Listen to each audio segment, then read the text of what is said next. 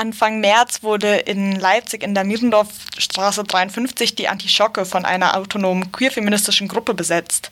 Margarete und Tilly, könnt ihr uns erzählen, warum die Antischocke besetzt wurde? Ja, also wir wollten so einen Raum für Flinterpersonen schaffen, weil wir gemerkt haben, dass es das halt in Leipzig oder halt allgemein deutschlandweit oder übernational ähm, nicht so gibt.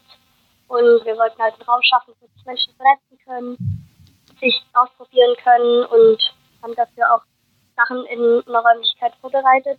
Und so einer der Hauptaspekte war auf jeden Fall, sich abseits von so, weiß ich nicht, Regeln von Kapitalismus und Eigentumsverhältnissen zu bewegen. Deswegen haben wir halt eben die Aktionsform einer Besetzung gewählt. Ganz konkret halt eine offene Besetzung, die von Anfang an offene Türen hatte. Ähm, mit einem selbstgestaltbaren Laden sozusagen. Damit wir eben nicht, also viele Flinterräume so in Leipzig zum Beispiel sind dann so in gemieteten Vereinsräumen oder so oder kann sich irgendwie nur in einem bestimmten legalistischen Rahmen bewegen. Und wollten wir so ein bisschen einen Gegenentwurf machen. Du hast ja auch gerade schon gesagt, dass es sich um eine Flinterhausbesetzung handelt. Könnt ihr vielleicht den Begriff nochmal erläutern und auch ähm, gerne, warum ihr den verwendet? Mhm, ja, voll. Also Flinter steht erstmal gemeint für Frauen, Lesben, Inter, nicht-binäre, Trans- und Gay-Gender-Personen. Und wir benutzen den Begriff Flinter ganz explizit, so abgrenzt zu sowas wie Frauensternchen oder sowas zum Beispiel, weil für uns zum einen klar ist, dass halt Geschlecht irgendwie nicht binär ist, also es gibt mehr als zwei Geschlechter insgesamt. Und der Flinterbegriff schließt halt eben auch ganz bewusst und auch ganz explizit Sachen mit ein, die halt nicht nur Mann oder Frau sind, also nicht nur Mann sowieso nicht, aber nicht nur zu Frau zum Beispiel, sondern macht halt auch quasi einen Raum auf, wo auch zum Beispiel nicht-binäre Personen oder Transpersonen auch wirklich einen Stellenwert haben. Also wir erleben das halt manchmal, dass so ein bisschen voreilig, voreilig von Flitter-Uni-Räumen gesprochen wird und wenn wir diese Räume betreten, sehen wir trotzdem irgendwie nur cis äh, weibliche Personen, die da drin sind. Genau, und uns ist aber vor allem dieser zweite Part auch sehr wichtig mitzubenennen. Genau, dass es nicht nur darum geht, irgendwie eine weibliche Position irgendwie ein bisschen zu queeren, sondern auch wirklich irgendwie Geschlechtmotiv zu denken. Voll. Vor allem, weil unsere Gruppe halt auch nicht aus cis Frauen besteht. und dieses Sternchen hinter Frauen hat uns auch nicht gereicht, weil es dann immer trotzdem von cis Frauen ausgedacht ist und so ein Zusatz ist und dann auch keine Sichtbarkeit schafft für andere Geschlechtsidentitäten. Deswegen finden wir Flinter dann voll passend. Ja, auf jeden Fall. Vor allem sind halt auch zum Beispiel nicht-binäre Personen ja nicht Frauen mit einem Sternchen dran geklatscht. Also sind halt einfach keine Frauen. Und wieso habt ihr euch bei der Besetzung für einen Flinterraum entschieden? Oder für eine Flinterbesetzung? Ja, erstmal auch daraus, weil wir keinen Bock mehr auf das Typ mehr hatten, auf so ein Marketum, was voll schnell bei Aktionen rauskommt. Und wir haben, glaube ich, alles so ein bisschen satt in Gruppen organisiert zu sein, wo die Typen immer so ein bisschen den Ton angeben, so reflektiert tun, aber dann irgendwie trotzdem einen sehr hohen Redeanteil haben und ihr Ding durchziehen und dann auch so sichtbare Aufgaben übernehmen, die zum Beispiel dann ins Haus reingehen.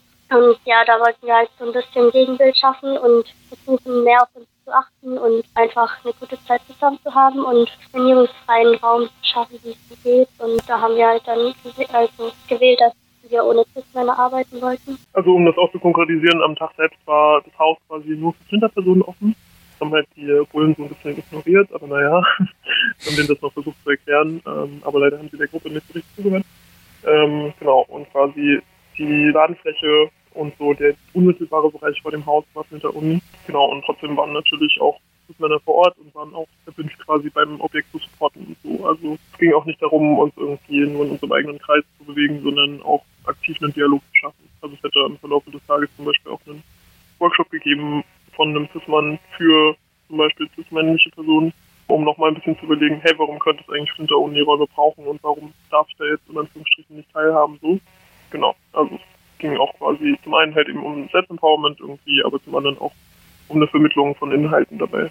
Du hast auch gerade schon angesprochen, Empowerment. Könnt ihr vielleicht noch mal ein bisschen näher darauf eingehen, wie solche Räume Flinterpersonen auch eben empowern können? Also so, gerade so eine Ladenfläche, wie wir es geschaffen haben, hätte schon voll das Potenzial gehabt, Flinterpersonen zu empowern, einfach mal reinzugehen, sch zu schauen, was ist so ein leeres stehendes Haus, was kann man daraus machen. Es gab dort auch so Transfermaterial und eine Stadtkarte, die gefüllt hätte werden können. Und so ganz viele Sachen, die dazu eingeladen haben, ja, einfach ähm, irgendwas zu tun und den Raum mit Leben zu füllen. Und das haben wir uns schon so ein bisschen gewünscht, aber leider wurde es ja unterbunden, weil die Köpfe so schnell da waren. Ein Ziel wurde tatsächlich gemalt und Haus, das war ganz schön. Mhm. Und ja, so an sich war halt auch der Vernetzungscharakter so ganz präsent, dass einfach Menschen miteinander in Kontakt kommen, die sich vielleicht davor noch nicht gesehen haben. Es hätte auch eigentlich ein offenes Plenum für Flinterpersonen im Haus gegeben um 17 Uhr, was dann nicht stattfinden konnte, weil die Cops eben dann schon im Haus waren. Ja, und da hätten die Menschen auch einfach schauen können, wie können wir den Raum jetzt nutzen, was können wir dort machen, wie wollen wir miteinander arbeiten, was sind für uns die Standards oder wie wollen wir miteinander umgehen. Am 4. März wurde die Antischocke dann ja geräumt, also sehr, sehr schnell. Kam das überraschend? Ähm, ich weiß nicht, ob das so großartig überraschend kam, dass es so schnell ging. Also die Art und Weise, wie die Räumung stattgefunden hat, war schon bisschen unüblich. Genau, aber wir haben in den letzten Monaten oder Jahren in Leipzig eigentlich schon erlebt, dass es immer schnellere und immer so kompromisslosere Räumungen auch gibt. Also, ich weiß nicht, so die Juvi, die hat ja ähm, über eine Woche irgendwie geschafft, zum Beispiel, aber andere Sachen wie ein Bahnhof, der in Städteritz besetzt wurde, war halt nach so ein paar Stunden dann auch schon wieder platt.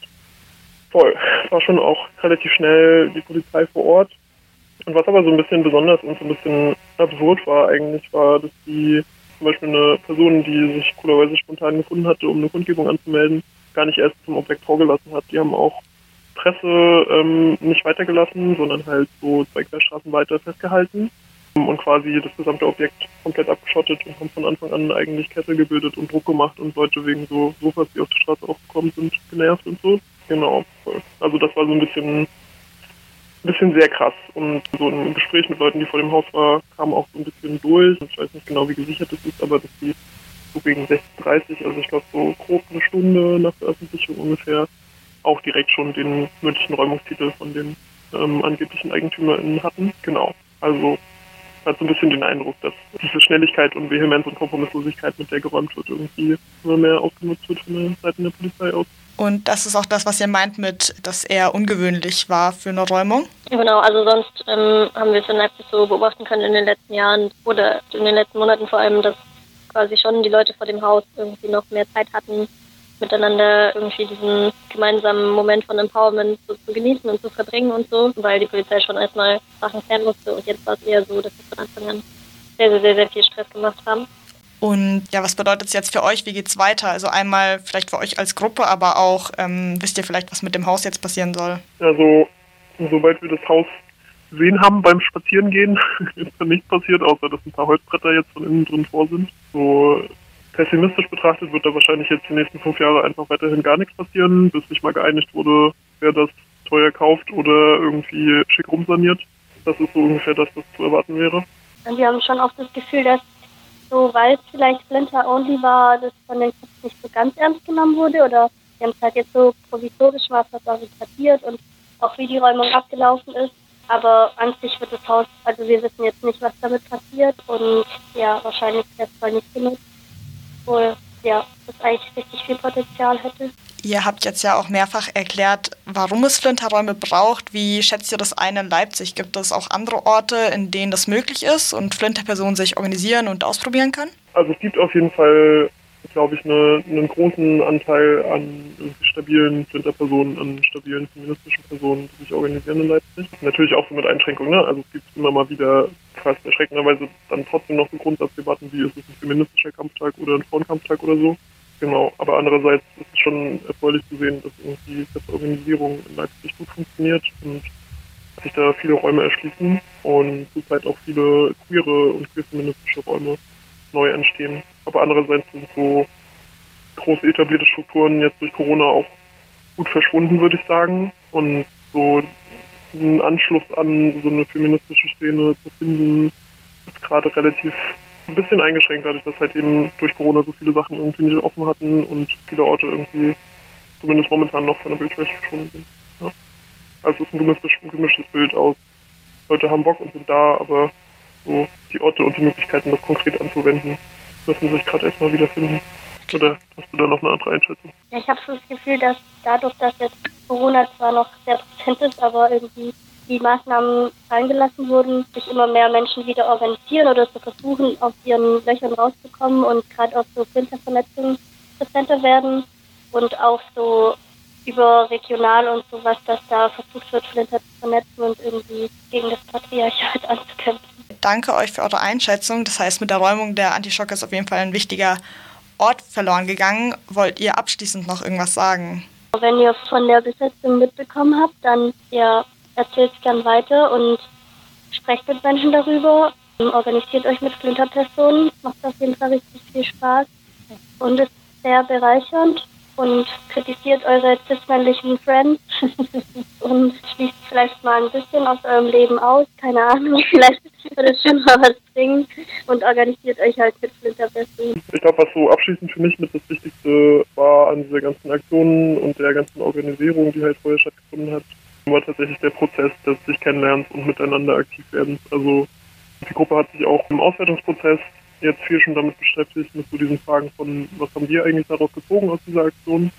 Und so die Mehrheit hat irgendwie tatsächlich so ganz klar gesagt, hey, die Art und Weise, sich zu organisieren, mit Untergruppen sich zu organisieren, hat halt irgendwie voll viel gebracht und hat für viele Leute es einfacher gemacht, aktiv, aktiv zu werden und Sachen selbst in die Hand zu nehmen und wenn es nur sowas ist wie Redebeteiligung an einem Plenum zu erhöhen oder so.